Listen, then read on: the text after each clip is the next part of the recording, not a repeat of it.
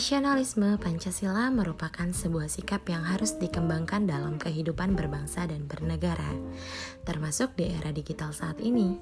Literasi digital diperlukan untuk dapat memupuk sikap tersebut. Dalam fenomena ini, maraknya penyebaran paham radikal di ruang digital terjadi karena masyarakat merasa kehadiran ruang digital bukan merupakan bagian dari realitas.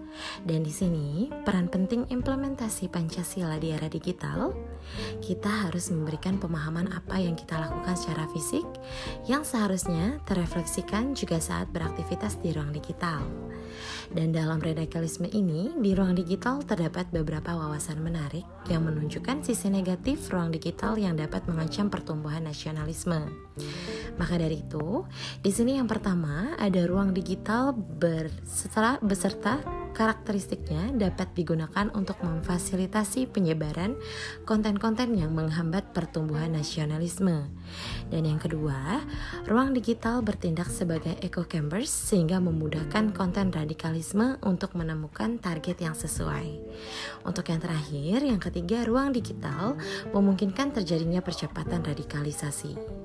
Dan pada era digital tentunya, nilai-nilai nasionalisme harus ditanamkan melalui literasi digital agar masyarakat bisa menjadikan Pancasila sebagai pembatas dari pemahaman yang menggerus kedaulatan negara.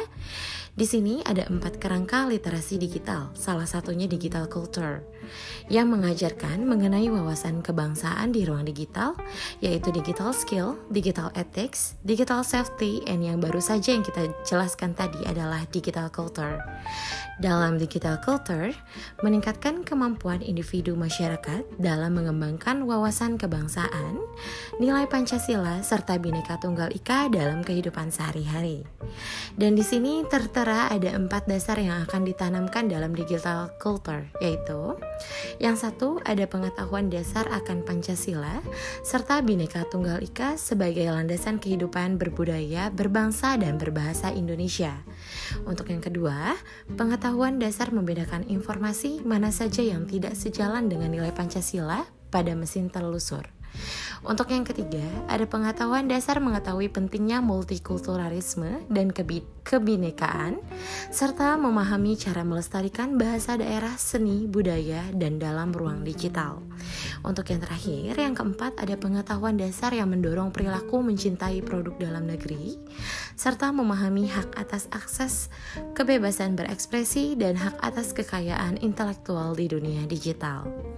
Hal tersebut membantu mengembangkan bentuk nyata kolaborasi antara lembaga pemerintahan untuk membangun Indonesia yang cerdas dan bermartabat.